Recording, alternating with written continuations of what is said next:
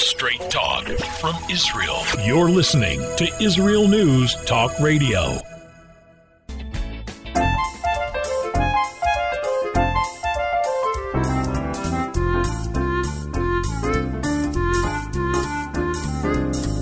Good morning, good morning. My name is Andrea Simantov, and you are listening to Pull Up a Chair on Israel News Talk Radio.com. Very exciting. A little beep in the background. Very excited to be with you this morning. And I'm apologizing in advance. Uh, the engineer commented that there was like background noise, that you're going to hear the noise of construction. this is the noise of for better or for worse, the New Jerusalem. The building is insane for all of our enemies who are planning on pushing us into the sea. Apparently, the government engineering departments have not received the message. They are building, they are building hotels, they are building malls, they are building. I would like to tell you that they're building more medical schools, but I'm not really hearing that so much. But commerce, building, crazy, and we who are living in these more modest neighborhoods are being sandwiched in, sandwiched in, and you might hear the sounds of construction. Okay, so say you heard it here first. Um, okay, so I was thinking to myself, you know, this is really is the countdown, the countdown to clean, the countdown to new, the countdown to bracha, to blessings as we are standing at the cusp of this new year. You know, the days are the days are rapidly well, those of you who are like me of a certain age, the days really do. We just had Rosh Hashanah, I think it was four months ago. So um, I was thinking to myself, you know, do we call next week's show Tefillah, which is the, the, the Hebrew word for prayer, but let me use the Hebrew because we have that little alliteration vibe tefillah or terror. So, you know, I know that there are so many people. I grew up with this idea of, um, you know, this is a terrifying time, a frightening time that we stand before the gates of heaven and we shake with fear because of the verdict that awaits us. And I must tell you, I can't do it. I can't do that fear thing because Hashem, you know, is our parent, our ultimate parent, and we see the outcomes. We see it in society's newspapers, we see it in documentaries. What happens to children who don't feel safe? Well, we're no different. The ideal parent. Who is the ideal parent? Help me, send me your definitions. But I think of the ideal parent as one who both loves and chastises, guides, and cherishes, and feels pride for the product of that guidance. God is not different in a sense. God is the epitome, the definition of that kindness, of the cheri- of the cherishing, and of the chastisement. There's nothing to be frightened of. Clean hands, clean hearts, clean soul, clean intention, clean motivation. It will all be good. Let's have our quick romperoo moment right now. And we're going to say, wow, it's night. It's nighttime after midnight in the United States and in Canada listening in. Glad to see you guys. Uh, Boker Tov Israel. Uh, isn't it cold this morning, guys? It's very chilly here in Israel in the morning. UK is with us today. Wow, it's been some week for the UK, huh? Brazil is with us.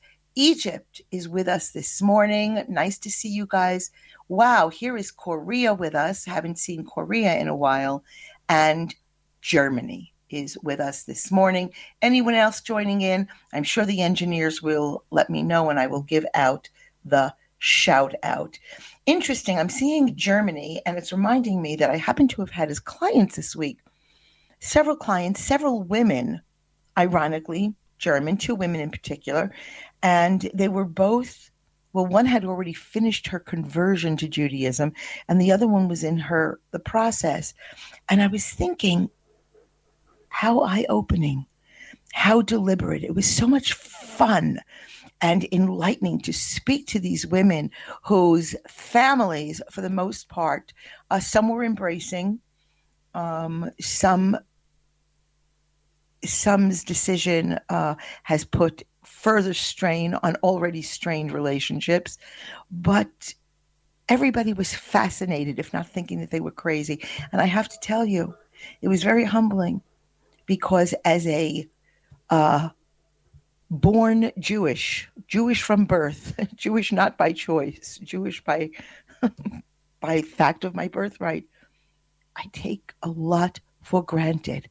I forget the glory, the deliberateness, the the choices that we are given and we get sloppy about by these two glorious women who were with me today, uh, this week. So it was very nice. Also, before we go to the break, I want to actually, we save all the religious stuff, the heavy duty religious stuff generally for the end of the show. But I wanted to just throw this out because the show is extremely intimate and I have no secrets. And I'm going to the doctor after the show today. I have a problem with my foot. This is important. Why is this important? Well, this little problem in my foot. My foot's not swollen, but the pain. I lay in bed at night and it throbs. throbs. And I know exactly when it started. And some days it's better and some days it's worse. It's terrible. And I think of when people sit and say, you know, what's the difference between Judaism and other religions? There's nothing that Yiddishkeit, Judaism, that does not touch. And I'm thinking about this terrible pain in my foot that must be addressed uh, I hope the doctor is, you know, not doctor. I hope he's not a part time butcher. Anyway, we say a prayer. Um, it is in our Siddurs, our daily prayer books, but most people who are observant know this prayer by heart, although I know that uh, everyone, most people raising children, have it hanging outside of their bathroom. And it's a prayer that we say for after using the bathroom. And um, we wash our hands and and um, it says i'm going to translate it. It's so beautiful in the hebrew but it says you know blessed are you adonai our god king of the universe who has fashioned man with wisdom created him with many openings and many cavities. It is obvious and known before your throne of glory that if but one of them were to be ruptured or one of them were to be blocked it would be impossible to survive and stand before you. Blessed art you, Hashem, who heals all flesh and acts wondrously. I think about this. A little pain in my foot. My house looks like a disaster. I can't fold the laundry. I'm sitting rather than standing and doing.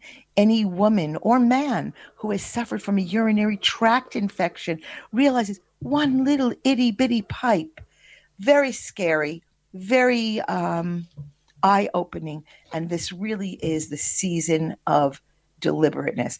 Okay, came across a new term. Somebody sent me a new term. I loved it. It's called agnorant. Okay, don't confuse it with ignorant. And um, it's part ignorant, part arrogant. It's called agnorant.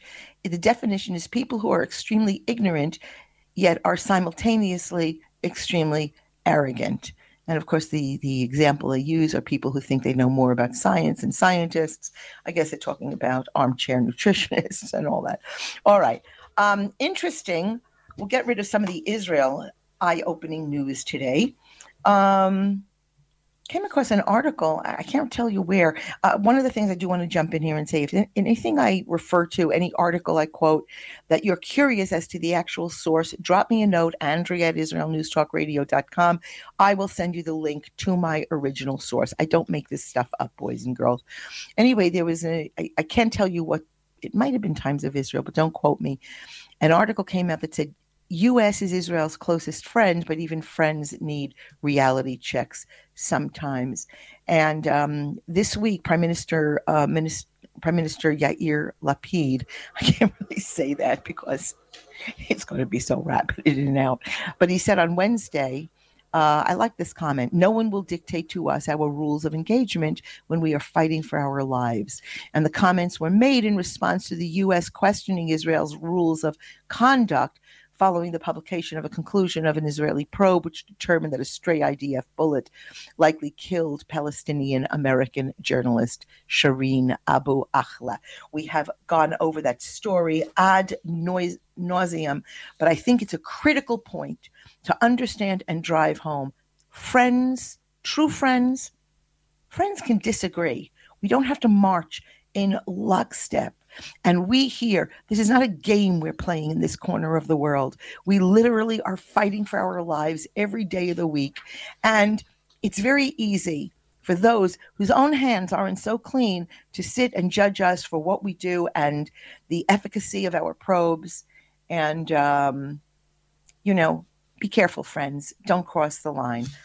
Um, let's see here and oh my gosh, the program races, races. We're running to, uh, yeah, came across. I have to tell you, I'm telling you, friends, American Jews, you must get your heads out of the sand. I guess this is the American segment. Vermont, the the the the what is it? The golden child of liberalism. Isn't Bernie Sanders from Vermont? Correct me if I'm wrong.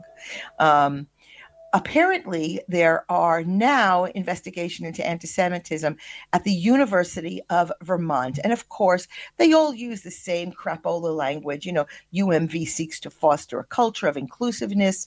Anyway anybody who who expresses a view that is pro-israel or pro-zionist is now at risk for failing courses being exempt from clubs being outed and outed uh, Are You Jewish?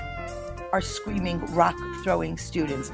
Really, friends, I'll send you the link. We're going to go to a break, but keep your eyes open and stop pretending it has nothing to do with you. See you on the other side.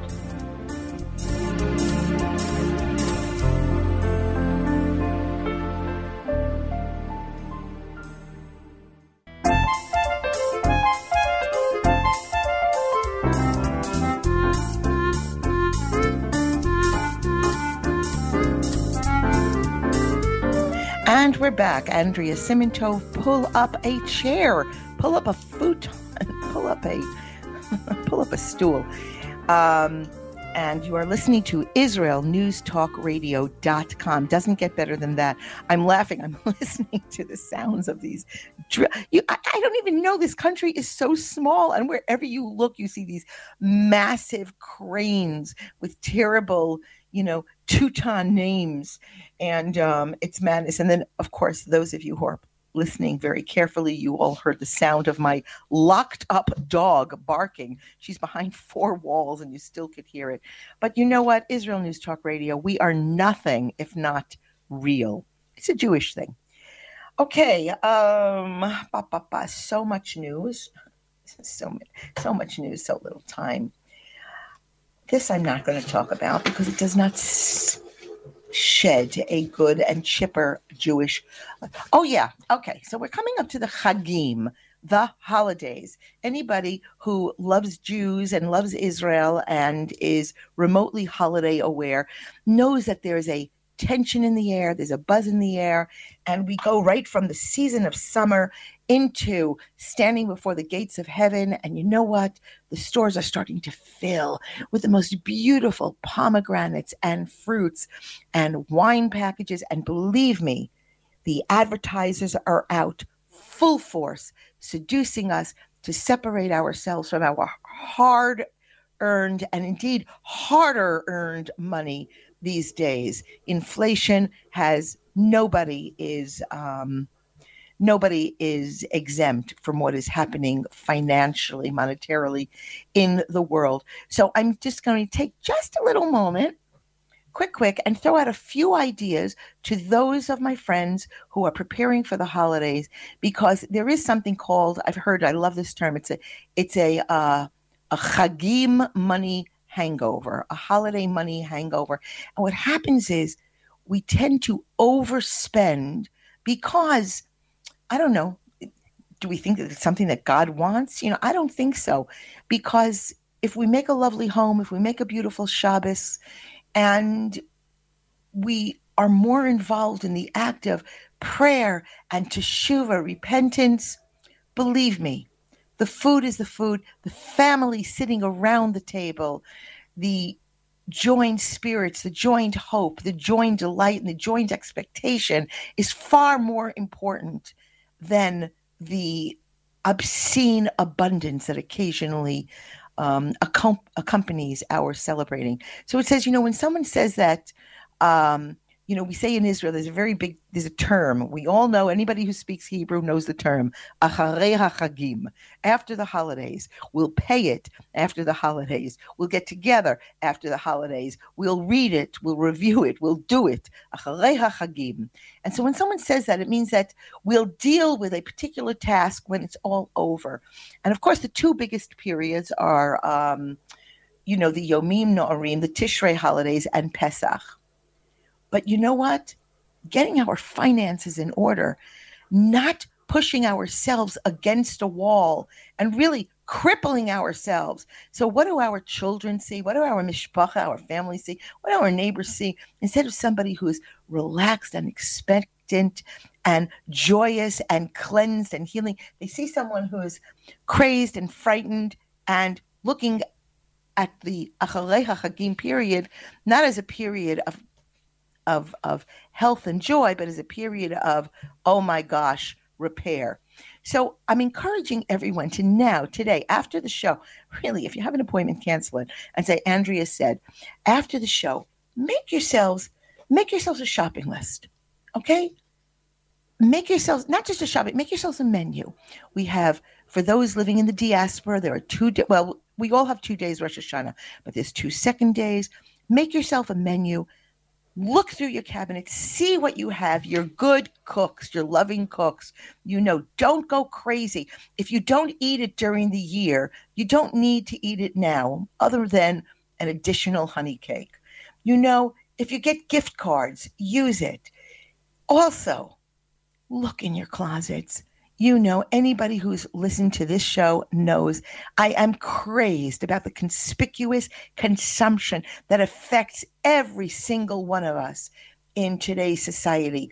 Cheap clothing, disposable clothing is absolutely, to me, tantamount and equivalent to disposable relationships. See what you have in your closet, see what's wearable. Believe me, if the suit still fits, wear it. Okay, was there a little OJ Simpson thing going on? You know, you want to dress it up with a new scarf, a new pair of costume earrings, go for it. But don't spend because that's the way we did it when I was growing up. You know, sometimes we look at what we did when we were growing up. Take a moment. This is a coaching clue. And ask yourself, is this something I want to continue? All right. Uh, there are going to be sales all over the place. The sales are not necessarily good for you. If you didn't think you needed it before, you don't need it now. And also, the children are going to be off, grandchildren are going to be off. Make a cup of tea, go online. I know all the places in Israel. Forgive me, I'm woefully ignorant about um, the activities that are available overseas. But believe me, you don't have to spend a fortune on experiences that dissipate the day after. Rather, find time, quality experiences, spend teach your grandchildren over the Chol Hamoed periods. Teach them to knit, to crochet, to bake, storytelling. You know, I'm a big storytelling fan. Let's go with it. Okay that's just my I care for you. You know, what is love? Caring for somebody else, wanting for everyone else what you want for yourself. And that is the love message that I can give out today. I want for you the same relaxation, the same joy, the same sense of shalom that I wish for myself. I wish for those who have actually taken the time to listen to this, both live and in podcast. All right. Hmm, I have something stuck on my watch. All right. Keep it real. Keep it real. Stand with us. Organization here in Israel, reputable. I've seen only good stuff from Stand with Us. I have no reason to doubt what they uh, what they came up with. And anyway, a study came out that says that in 2021, this is a Stand with Us study. I don't know where they get these numbers. Over 45% of newly qualified doctors in Israel were Israeli Arabs or Druze. Got these numbers 48% of pharmacists were Arabs. I think it's more, frankly, from my experiences. And 24% of nurses were Arabs. And it goes on to say in this very politically correct piece, it says Israel is the only country in the Middle East where coexistence is not just an idea, but an everyday reality. I threw this point, these numbers out to various friends, people I know. It was kind of surprising for us. And of course, this is being touted as a wonderful, wonderful, wonderful thing. I'm uncomfortable. I got to tell you something, I'm uncomfortable. Israel recently, under a lot of criticism, has decided to stop allowing foreign students to come into our medical schools because Israeli Jews are not finding places in medical schools and they're getting their studies overseas. It is not a secret to anybody who listens to this program that we have an Arab problem. We have a problem of people living among us who are hostile and hellbent on destroying Israel from within. Coexistence you know, they say something a melting pot or a tossed salad. Um, it also must be stated that I'm not going to say the numbers because I don't think these numbers are accurate, but a massive majority of Arab students in these programs they qualify for and they receive scholarships, while the Jewish students have to work, take part-time jobs, defer their college educations in order to uh, foot the bill. Um, and I also have to say that a massive percentage, perhaps in the 80% range, uh, I'd have to research it.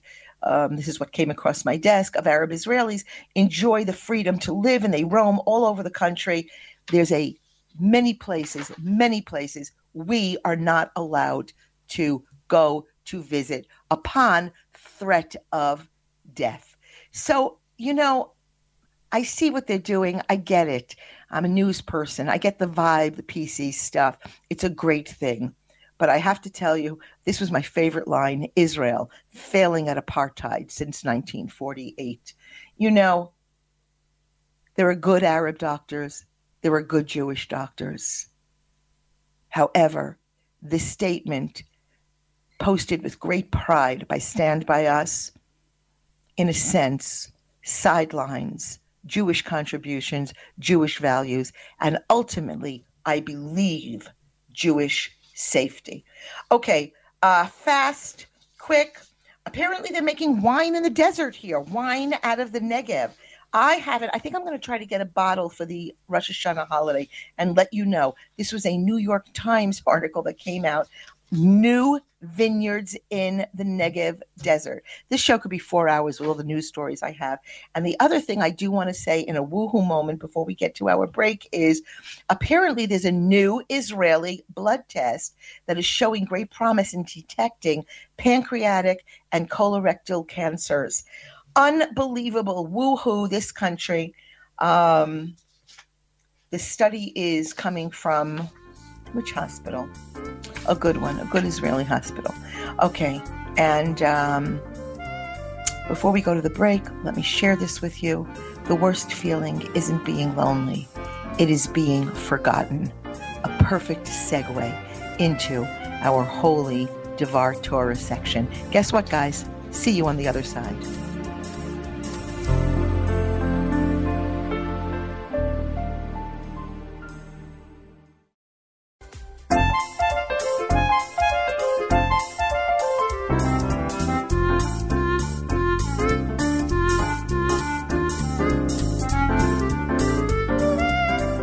We're back, we're back. We're back. Andrea Simantov, pull up a chair on Israel News Talk Radio.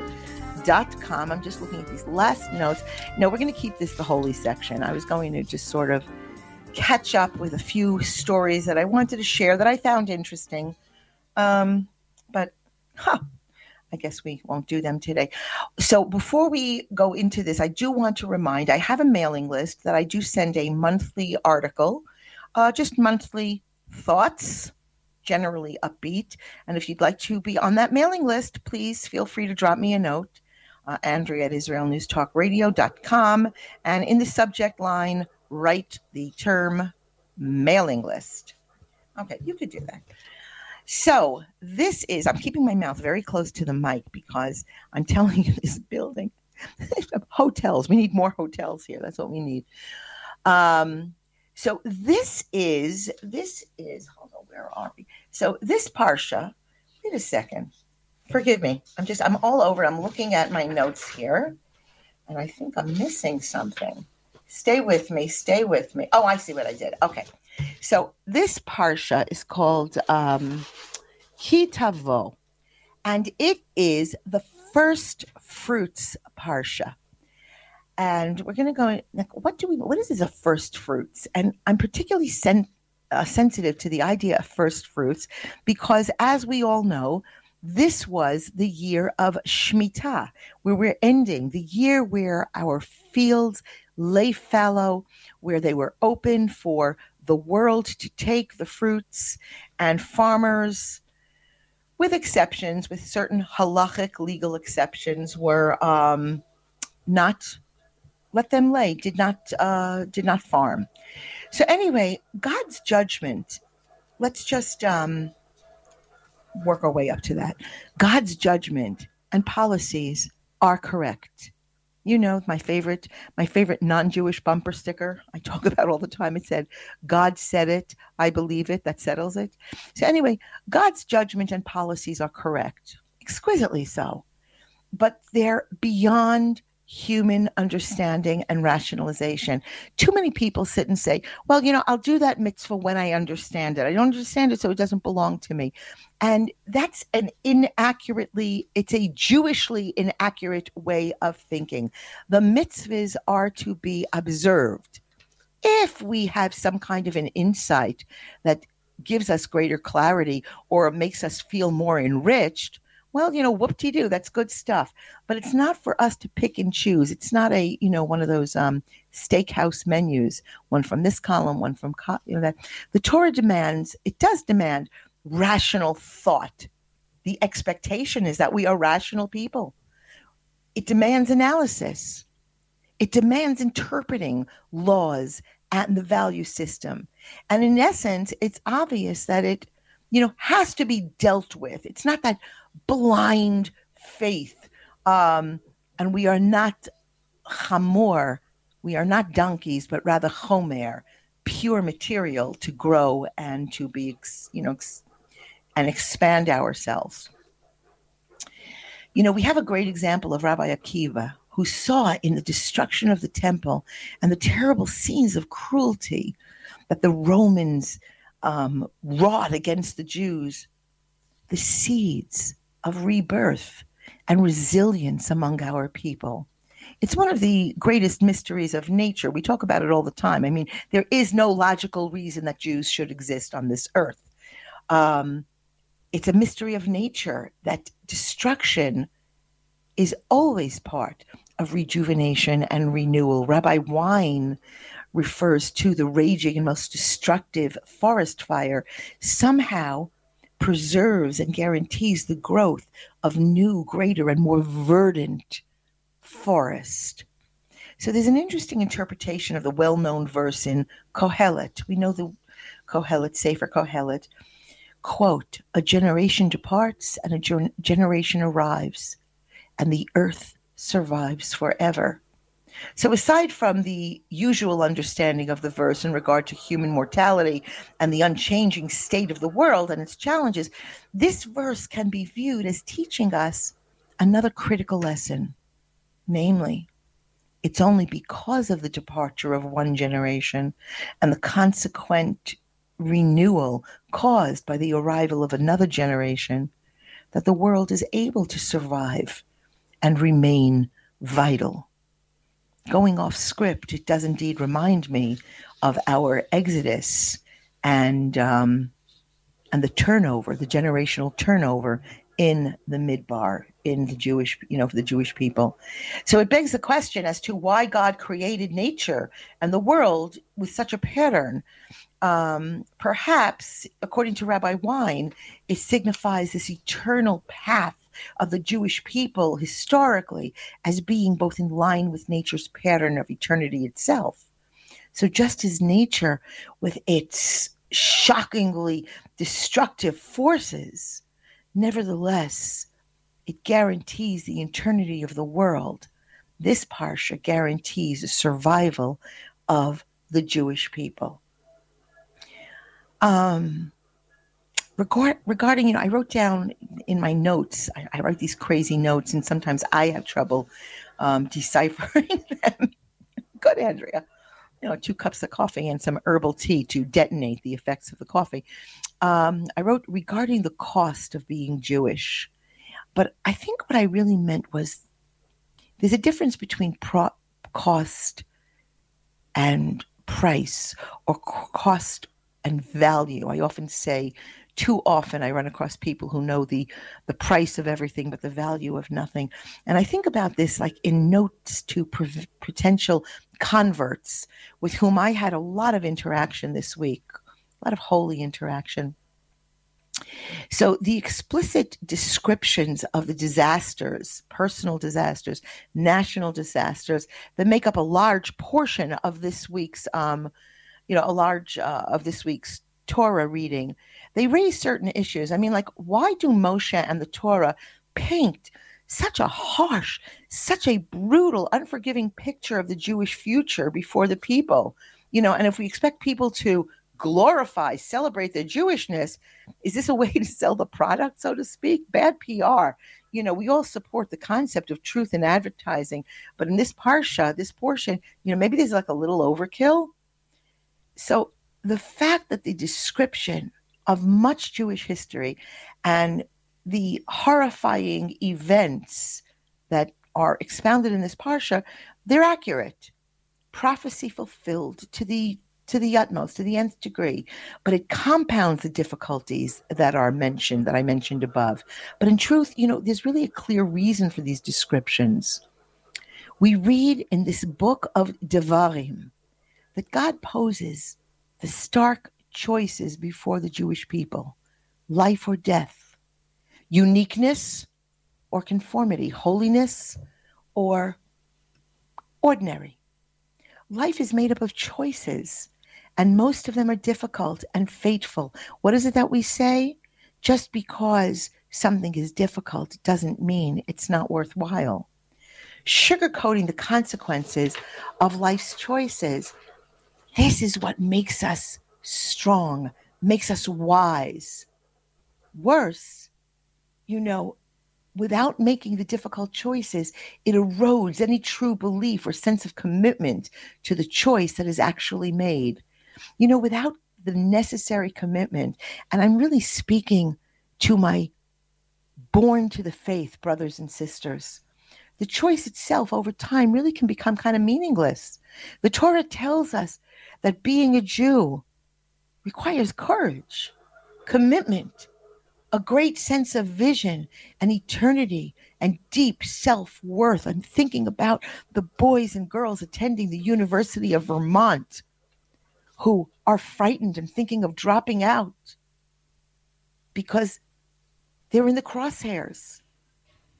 The Torah has to spell out this downside, so to speak, of the choice in being Jewish.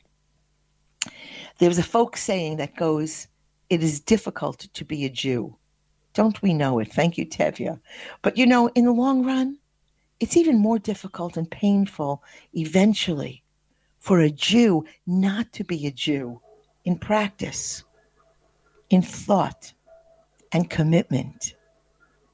To have to get up, recognize one's Jewishness, but be disconnected and not know what we believe. According to Jewish tradition and halacha, a potential convert to Judaism is warned, warned by the rabbinic court of the dangers of becoming Jewish.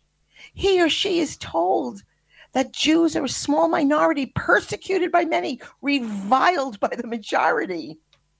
But the potential convert also sees the vision, the grandeur of Judaism, the inheritance of our father Abraham and our mother Sarah, and the sheltering wings of Hakadosh Baruch Hu, you know, the God of Israel that guarantee our survival and our influence in the world. The potential convert is then asked to choose whether he is whether he or she is willing to truly convert to that project.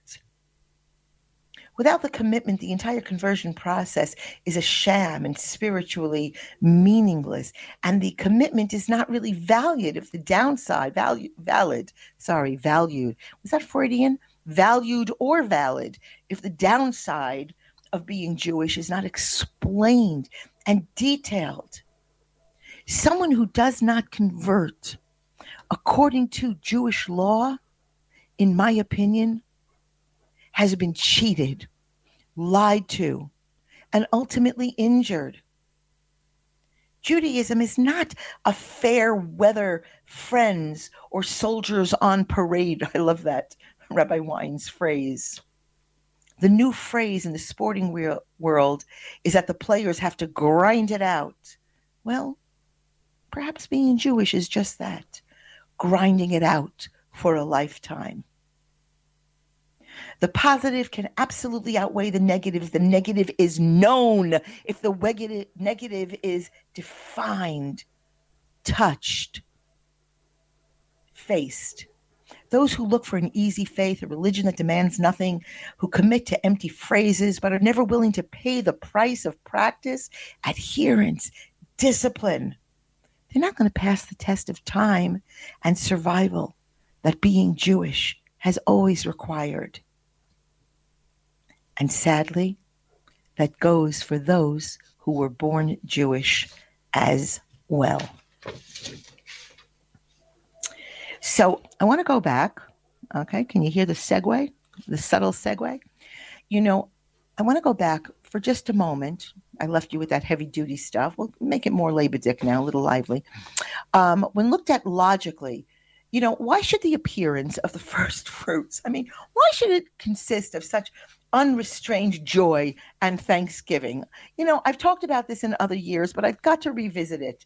Hey, we read the Torah. Let's revisit some of the things that absolutely gobsmack me. You know, after all, in the agricultural society of the Beis Hamikdash, the Holy Temple, you know, the ripening of fruits and crops, it was expected, it was given for them not to have a robust, um, a robust yield. This was abhor- this was aberrant. You know, we took for granted that we would be rewarded.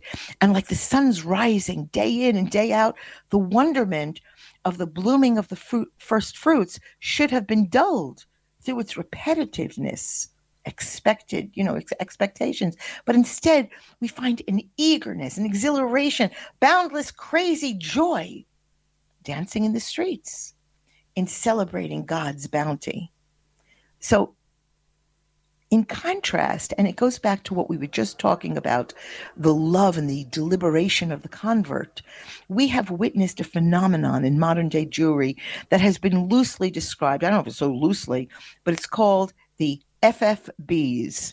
I can see so many people in Israel nodding their heads. What is FFB? Frum, from birth. Frum is a, a Yiddish term for religious. Sounds better, frum, from birth as opposed to the Baal Teshuva, the BTs.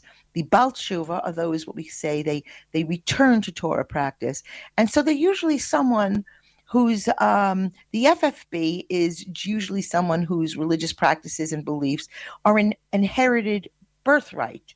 They're comfortable as old moccasins, and they're treated as such, in my opinion, way too often. And having grown up in a religious environment, the mitzvahs, the commandments, are very often performed. What is the word? How do you say perfunc- perfunctorily? Um, you know, out of habit and tradition, rather than out of a real sense or feeling of ahavas Yisrael, loving, you know, loving uh, ahavas Torah, loving of Torah. Torah living and learning can be sadly taken for granted accorded the same reverence and awe shown the rising and the setting of the sun, a mindless event. And through mindless repetition, the meaning and appreciation of each mitzvah has the potential to be sadly lost. This is the lesson that Bikorim, the first fruits, comes to teach us. The Torah should always be new in our eyes so that we fulfill it with eagerness and a keen desire, the pomp and ceremony connected with the bringing of the first fruits served um, served a positive purpose. It wasn't an annual parade to be checked on the calendar. It was to irradiate this mitzvah with all the beauty that its deep significance demanded to emphasize the fundamental truth that this ritual, bringing the first fruits, had to declare to the Kohen, Ki vasi el haaretz asher nizbar Hashem la'avosenu la'asis lanu. I am affirming to Hashem that I have come to the land Hashem swore to our fathers to give us. In saying I, and not my forefathers, we are affirming that we cannot take God and the Torah for granted as something bequeathed to us by those who came first. This is the consciousness that should always kind of remain vivid within us, especially at this time of year when we have so much going on. Bikorim teaches us that we should not, we must not allow ourselves to be dulled by custom, by tradition or habit. We should receive with gladness and wonder the lessons that this season offers us. And above all, we should allow its new harvest of awareness of Hashem and His Torah to blossom and ripen within us. We're all preparing. It's Thursday morning. I can't imagine doing this show at another time if it weren't Thursday morning because we have to feel the Torah vibe. So, with that, as we prepare our Shabbos tables and what we're going to say, I know that I am going to read out loud everything that I read to you this morning and that I covered with you this morning, plus all those things that I didn't. Poor Ronnie, poor Ronnie. That's the husband. But I want to give you something to talk about at your Shabbos table that I hope to uh, cover with those who are sitting around with me, my Shabbos guests. So, commenting on the Parsha, this comes from a, a Sefer, a book. Hold on, I have to take a sip. Excuse me a moment. Hmm. I think I became a little too passionate in that last section. Okay, this comes from a a Sefer called Golden Apples. It's so funny. I don't have it any longer, but I can absolutely I can see the cover of this uh, of this book. It's, it was a kind of a thin book, very nice. Col- Golden Apples, Parables of the Ben Ish Chai, and uh, I'm sure you can get it online somewhere. I'm saying that for you, Todd. Okay, commenting on this parsha from this book, um, and you shall rejoice in all the good with Hashem your God, which Hashem your God has given you. Harav Moshe Sternberg says, The Torah is making us aware that all the good with which one possesses is of no value if he takes it only for himself and does not share it equally with those less fortunate than he when one is ready to share in the good which God has given. He is, when, oh, sorry, my grammar is off. When one is ready to share in the good which God has given, he is truly in possession of all the good. We learn from this pasuk, this phrase, that one must implant in his mind that whenever he that whatever he possesses is a gift from Hashem. This gift is given to him on the condition that he exercise his ownership over the property by sharing it with those who are less fortunate, therefore bringing, therefore bringing joy into their lives. Our discussion this week is to talk about this Torah exposition and the idea of sharing not only tzedakah, charity, but our Torah knowledge. You know, there are two types of repentance teshuva. Teshuva is repentance repentance from fear and teshuva from love. Repentance from fear of punishment does not stand as high in God's eyes as does repentance from love for the Creator. A person improves and purifies himself through repentance sparked by love because this transforms sins into merits. But our Yetzer Hara, the evil inclination, oh, it tries. It tries to prevent a person from achieving this kind of repentance. The Yetzer Hara loves fear.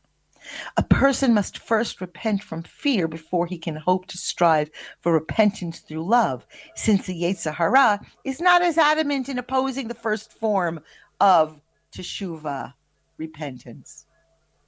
You know, when a treasure is hidden in a courtyard, the only way to get to that treasure is to first enter the courtyard. Repentance stemming from love is like a precious treasure that can only be obtained by first entering the courtyard, crossing over the threshold of fear of punishment. One who stands outside will never have the slightest chance to reach the treasure. Shabbat Shalom u'mivorach from Jerusalem. Israel News Talk Radio's chat room. Just click the orange button at the top of the Israel News Radio home page, log in as yourself or an anonymous guest, and join in on the fun. You'll meet other listeners from all over the world who listen to Israel News Talk Radio, and you can make new friends. Israel News Talk Radio's chat room. It's the closest you can get to being in the studio with us. We love listening to Israel News Talk Radio. Where can you get the inside news on Israel? At Israel News Talk Radio, we're dedicated to sharing Israel's inside story with the world by providing our listeners with news on Israeli politics, current affairs, and Israeli Jewish culture. The Israel News Talk Radio homepage also provides you, the listener, with useful information at your fingertips, with scrolling news headlines, weather, currency exchange, Shabbat candlelighting times, and so much more. Our radio programming is always accessible and on demand. We operate absolutely free of charge for everyone, everywhere.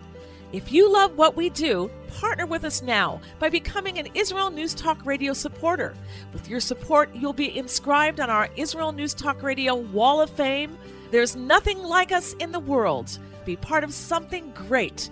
Israel News Talk Radio. Straight talk from Israel.